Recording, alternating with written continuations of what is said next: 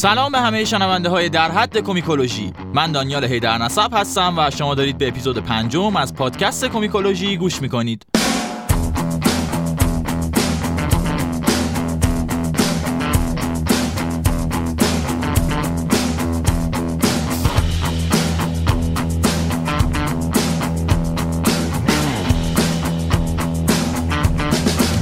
ما تو کومیکولوژی در مورد کمیک صحبت می‌کنیم. دقیق تر بخوام بگم درباره داستان ها و شخصیت هایی که معمولا مرکز توجه نیستن و رسانه ها روشون سفت و محکم پروژکتور ننداختن. یا شاید هم بریم سراغ شخصیت هایی که مرکز توجه هستن ولی نقاطی از شخصیتشون رو بررسی کنیم که از پروژکتور بیرون زده. همونطور که قطعا یادتونه اپیزود قبلی هیچ حرفی از بتمن نزدیم و الان حسابی و سخونمون درد گرفته. برای همینم تصمیم گرفتیم توی این اپیزود بریم سراغ کسی که به معنای واقعی کلمه یار غار بتمنه افسر سابق ارتش، نیروی سابق MI6 و بازیگر سابق تئاتر که یک زندگی خوب رو تو بریتانیا رها می‌کنه تا بیاد گاتهامو به شغل شریف سرایداری مشغول بشه. اما نه یه سرایدار معمولی. کسی که یه بچه ضعیف و آسیب دیده رو تبدیل می‌کنه به محبوب ترین ابرقهرمان دنیای دیسی آلفرد تادوس کرین پنیورد یا این دیگه یا نداره دیگه. همون آلفرد.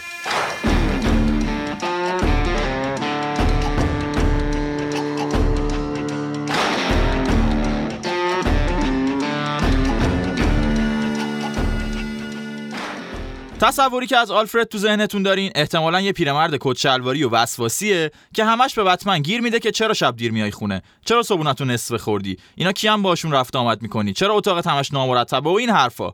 این تصور خیلی هم اشتباه نیست. مثلا تو یه داستانی که بروس وین سرما خورده ولی باید یه مأموریت مهم رو هم انجام بده موقعی که داره سوار بتوینگ یا همون جت مجهز شخصیش میشه می‌بینه که آلفرد بدو بدو داره میاد به سمتش و تو دستش هم یه فلاسک سوپه که اصرار داره بتمن حتما با خودش ببره و تو راه بخوره تا سرماخوردگیش بدتر نشه.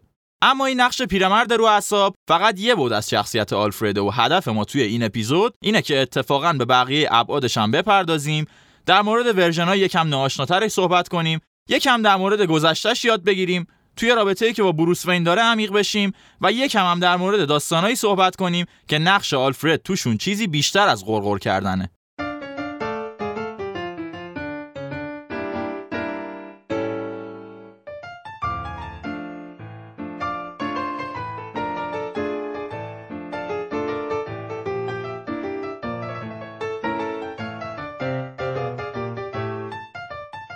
برای شروع بیاید بریم به گذشته. البته نه گذشته آلفرد بلکه سال 1943 توی دنیای خودمون. زمانی که آلفرد برای اولین بار سر و کلش توی کتابای کمیک پیدا شد. اگه این version اولیه آلفرد رو توی خیابون ببینید محاله بشناسیدش. چون برخلاف تصورتون نه یه پیرمرد لاغر کت و شلواری بلکه یه جوون رعنای توپل مپل با پیپ و شکم و غبغب می‌بینید که لباس کارآگاهی میپوشه و سعی می‌کنه در کنار بتمن و رابین یه سری معماهایی تو گاتهام برای خودش پیدا کنه و حلشون کنه. همون سال یعنی سال 1943 یه سریال بتمن هم ساخته میشه که توش آلفرد با هیکل خیلی لاغر و یه سیبیل باریک نمایش داده میشه. سردبیرای دیسی هم از اون تیپ و قیافه خوششون میاد و آلفرد توی کتاب رو میفرستن یه دوره فشرده لاغری تا هیکلش باریک و ترکیبی بشه. توی اون خط داستانی آلفرد اصلا سرایدار نیست بلکه یه شخصیتیه که قرار بوده توی دنیای بتمن بار کمدی رو به دوش بکشه تا بد اخلاقی های شوالیه تاریکی یه وقت خدایی نکرده احساسات خواننده های دیسی رو جریه دار نکنه. می‌بینید که آلفرد از اولش این شخصیت رو نداشته و کلی چرخیده تا به اینجا رسیده. حتی یه بارم مرده و زنده شده.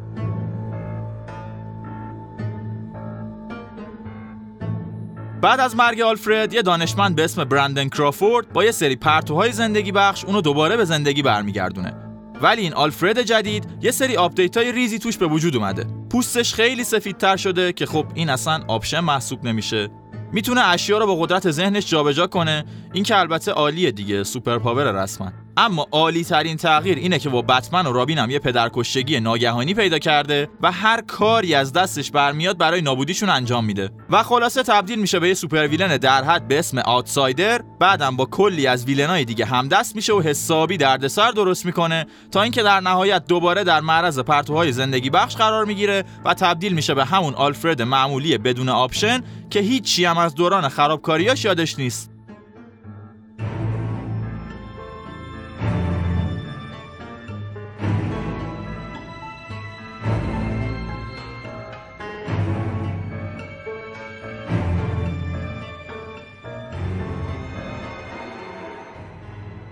خب حالا بریم سراغ اون آلفردی که همه می‌شناسیم همون آدمی که بعد از مرگ توماس و مارتا وین برای بروس هم پدر بود هم مادر هم سرایدار هم خدمتکار هم رفیق هم معلم هم حریف تمرینی هم دستیار هم خیلی چیزای دیگه گذشته آلفرد داستان مستقلی نداره و به شکل فلشبک توی داستانهای دیگه روایت میشه. البته شبکه تلویزیونی Epix جدیداً یه سریال در مورد سرگذشت آلفرد شروع کرده که سریال بدی هم نیست. گذشته که توی سریال مطرح میشه یه داستان جدیده و ربطی به کمیکا نداره. ما اینجا چیزی از اون سریال نقل نمی کنیم و به داستانی می‌پردازیم که توی کمیکا نقل شده. اینجوری سریال هم براتون spoil نمیشه. آره خلاصه آلفرد توی کتابای کمیک جوون رعنا با یه لهجه British سکسیه که بعد از خدمت تو ارتش بریتانیا تو لندن مشغول بازیگری تئاتر و اتفاقا خیلی هم تو کارش موفقه اما وسط این موفقیت ها یهو پدرش جارویس پنیورت که اون موقع سرایدار و خدمتکار خانواده وین بوده بهش نامه می‌نویسه و میگه که سرطان داره و دیگه چیز زیادی از عمرش نمونده. به عنوان آرزوی دم مرگ از آلفرد می‌خواد که کار و زندگیشو ول کنه و بره به گاتهام تا بعد از جارویس به خانواده وین خدمت کنه. هر وقت خواستید قور بزنید که پدر و مادرتون تو زندگیتون دخالت می‌کنن یاد جارویس مرحوم بیفتید که دم آخری تصمیمی برای پسرش گرفت که زندگیشو کامل از این رو به اون رو کرد. البته می‌دونم الان تو ذهنتون دارید با خودتون میگید خب آلفرد چه اجباری داشت که طبق خواست پدرش عمل کنه؟ جوابش هم اینه که اون زمان حرمت ها از می نرفته بود و بچه ها مثل الان چه سفید نبودن. خلاصه آلفرد میره گاتهام و مشغول کار جدیدش میشه. البته اوایل خیلی راضی نبوده و تصمیم داشته بعد از یه مدت دوباره برگرده به کشور خودش و به هدفهایی که اونجا داشته برسه. اما یه اتفاق پیش بینی نشده میفته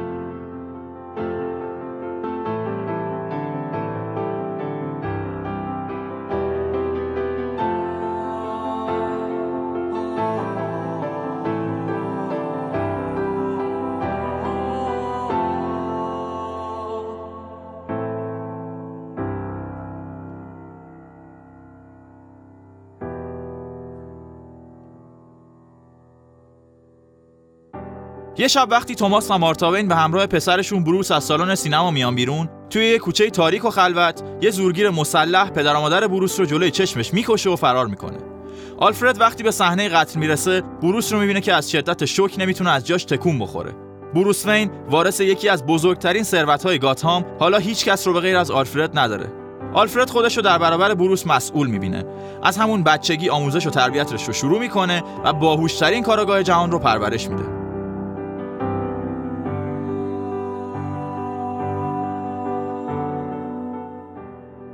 یکی از چیزهایی که همیشه تو شخصیت آلفرد دیدیم نگرانی های همیشگیش برای سلامتی بروس وینه. یه بار وقتی آلفرد خیلی در این مورد قر می‌زنه و به بتمن گیر میده بتمن بهش میگه بابا من بتمنم نصف بیشتر درآمد دیسی به خاطر منه. کی می‌خواد منو به خطر بندازه آخه؟ نمی‌فهمم من. در نهایت هم با آلفرد سر یه دلار شرط میبنده که هیچ وقت تو کل گاتام هیچکی حریفش نمیشه. اینجاست که آلفرد برای بردن شرط یه مقدار پاشو از یه سری خط قرمز اون طرفتر می‌ذاره.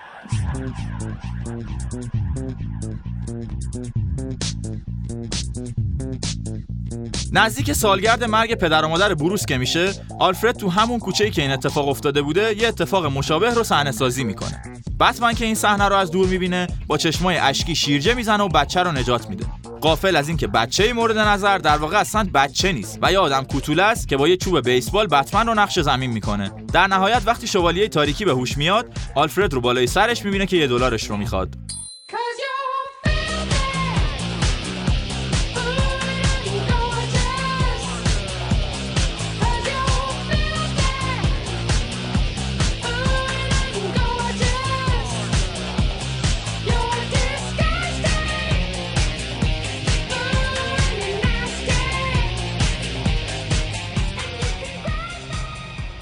دخالت های عجیب و غریب آلفرد و استفاده از پیشینه بازیگریش به همینجا ختم نمیشه و توی کتاب کمیک بتمن Whatever Happened to the Caped Crusader آلفرد خودش شخصا آسین بالا می‌زنه و صورتش رو گریم می‌کنه و پا جای پای جوکر می‌ذاره. اسم این کمیک خورده سخت و طولانیه ولی داستانش فوق العاده است. ما حتما فایلش رو تو کانال تلگرام کومیکولوژی می‌ذاریم که برید بخونید و لذت در حد رو ببرید. سعی می‌کنم اصل داستان رو هم اسپویل نکنم و فقط به بخش آلفردش بپردازم. یه دنیایی رو تصور کنید که توش هیچ ویلنی وجود نداره و بتمن هر شب تا صبح تو خیابونا میچرخه دنبال دردسر اما دریغ از یه چراغ قرمز رد کردن. همه چی در امن و امان و همه دارن قانونمند و درست واسه خودشون زندگی می‌کنن. این وضعیت باعث میشه بتمن افسرده بشه و احساس بیهودگی کنه. آلفرد که این قضیه رو می‌بینه میره سراغ یه سری رفیقای قدیمیش از دوران تئاتر به یکیشون کت و شلوار سبز میپوشونه و اسمشو می‌ذاره ریدلر. یکی رو به عنوان پنگوئن معرفی می‌کنه و همینجوری یه سری ویلن ساختگی برای بتمن درست می‌کنه.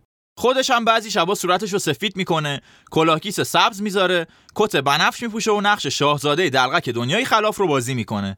فقط و فقط هم برای اینکه حال بتمن رو خوب کنه. حتی با دروغ به این بزرگی. بازم لازم می‌دونم تاکید کنم که این اپیزود پادکستمون برای جوونایی که فکر می‌کنن پدر و مادرشون زیادی تو زندگیشون دخالت می‌کنن خیلی مفیده. این داستانا رو با مشکلات خودتون مقایسه کنید و خدا رو شکر کنید. وقتی مستقل بشید همه چی درست میشه. یکم تحمل کنید. زیادی به مشکلات توجه نکنید. یادتون نره که بیتوجهی کشنده ترین سلاح بشریته. در راستای همین نگرانی وسواسگونه یه بارم وقتی آلفرد و بروس دو نفری به انگلستان میرن تا یه مأموریتی رو انجام بدن بروس دیگه زیادی وظیفه شناسی به خرج میده و در حالی که کمرش اونقدر آسیب دیده که به سختی می‌تونه راه بره بازم راضی نمیشه برگرده گاتام و می‌خواد مأموریتش رو با کمر شکسته تموم کنه. اینجاست که آلفرد حسابی قاطی می‌کنه و میگه ببین یا همین الان میریم گاتهام و مستقیم میری زیر نظر دکتر یا دیگه من از پیشت میرم و تنها کاری که از دستت برمیاد از دور نگاه کردنمه. بروس هم میگه تو هر کاری که دلت می‌خواد بکن. من باید مأموریتمو انجام بدم. و اینجوریه که آلفرد کلا جمع می‌کنه میره برای خودش تو لندن زندگی می‌کنه. اونجا واسه خودش زندگی آرومی داشته. یه اتاق توی هتل کرایه کرده بود و اسرا هم می‌رفته تئاتر می‌دیده. یه روز که مثل همیشه داشته تئاتر تماشا می‌کرده روی صحنه یه آشنای قدیمی می‌بینه که هورموناشو حسابی به جوش میاره.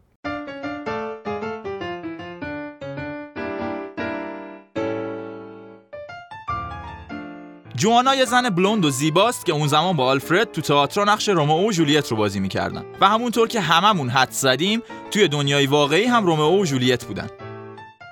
این دو نفر تصمیم داشتن با هم ازدواج کنن. اما روز عروسی دقیقا همون لحظه که عروس خانم می‌خواسته بله رو بگه یه اتفاقی میفته که احتمالا مشابهش رو توی سینمای بالیوود قبلا دیدید.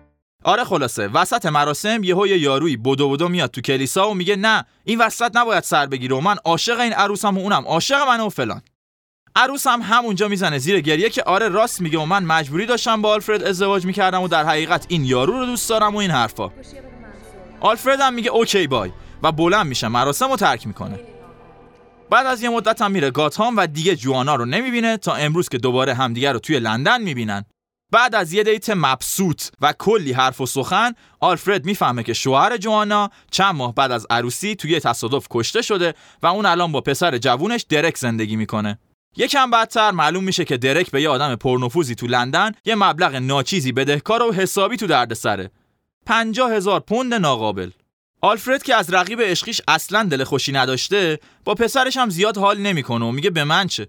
این هم مثل بابای مفخورش. فکر کرده انگار واقعا تو داستان کمیک داره زندگی می‌کنه. به من ربطی نداره بابا. خودش خودشو از این مخمسه نجات بده. ولی جوانا بهش میگه آلفرد اگه راستشو بخوای این درک پسر توه. و من هیچ وقت نتونستم پیدات کنم که بهت بگم. حالا دیگه خود دانی. اگه دوست نداری به بچه خودت کمک کنی همین الان سر کوچه خطی های فرودگاه و سوار شو برو رو اون های سوراخ سوراخ لعنتی بشین و بمیر که دیگه نبینمت. آلفرد هم که می‌بینه وضعیت اینجوریه میره سراغ یارویی که درک بهش بده کار بوده و متوجه میشه که قضیه از این چیزا خیلی ناجورتره و پای یه باند مخوفی وسطه که می‌خوان یه تونل زیرزمینی رو منفجر کنن و بعدم از خرطوخری استفاده کنن و با یه کودتای خشن کل مملکت رو تو دستشون بگیرن. از اون طرف بروس وین یکی از نوچه‌هاش به اسم دیک گریسن یا همون نایت وینگ رو میفرسته لندن که چک کنه ببینه آلفرد اوضاعش OK هست یا نه. دیک و آلفرد همدیگر رو پیدا می‌کنن و با کمک هم جلوی کودتا رو می‌گیرن.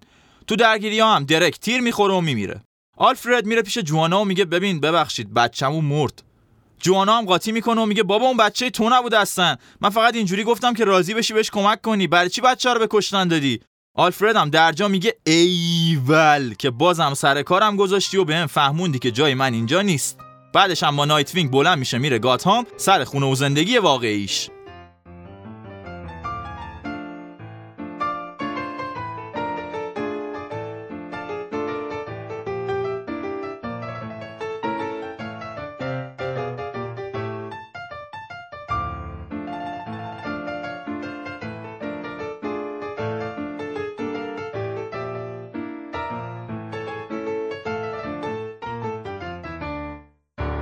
حالا که دیدیم آلفرد فقط یه خدمتکار نیست و خودش هم می‌تونه قدرت‌های خودش رو داشته باشه بیاید یه سر بزنیم به یکی از کتابای کمیک اینجاستیس گاد امانگ آس تو یکی از دعواهای روزمره که بین بتمن و سوپرمن اتفاق میفته سوپرمن می‌زنه حسابی بتمن رو ناکار می‌کنه و بتمن هم زخم و زیلی و داغون میاد خونه.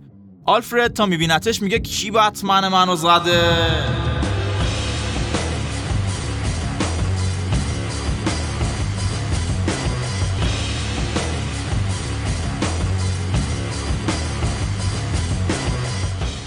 خلاصه بعد از رسیدگی به بتمن آلفرد یه قرصی می‌خوره که قدرتش رو چند برابر می‌کنه و میره سراغ سوپرمن. توی خیابون گیرش میاره و قبل از اینکه یک کلمه حرف بزنه با کله دماغش رو خورد می‌کنه. بعدش هم سوپرمن رو پخش زمین می‌کنه و انقدر به سر و صورتش لگت می‌زنه تا کفش خودش هم داغون میشه. آخرم وقتی سوپرمن مثل تدیک به آسفالت کف خیابون چسبیده آلفرد با فریاد بهش میگه برو دیگه سمت خونه من پیدات نشه. اینم واسه اون سوپر هیروهایی که نیستن گوشت خونه اسم ما رو تو کمیکاشون میارن. اینکه کمیک نیست آخه بدبخت و دکون با کردین.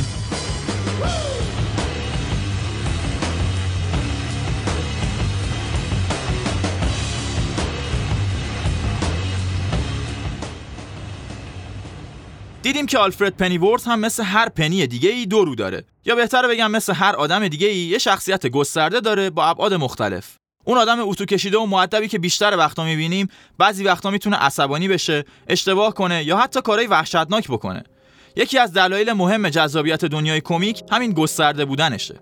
سالها و دههها داستان روی هم جمع شده و یه آرشیو خیلی بزرگ به وجود آورده. یه جورایی تو هیچ داستانی شخصیت فرعی وجود نداره و می‌تونیم این دنیاها رو از دریچه چشم هر کدوم از شخصیتها که دلمون می‌خواد ببینیم.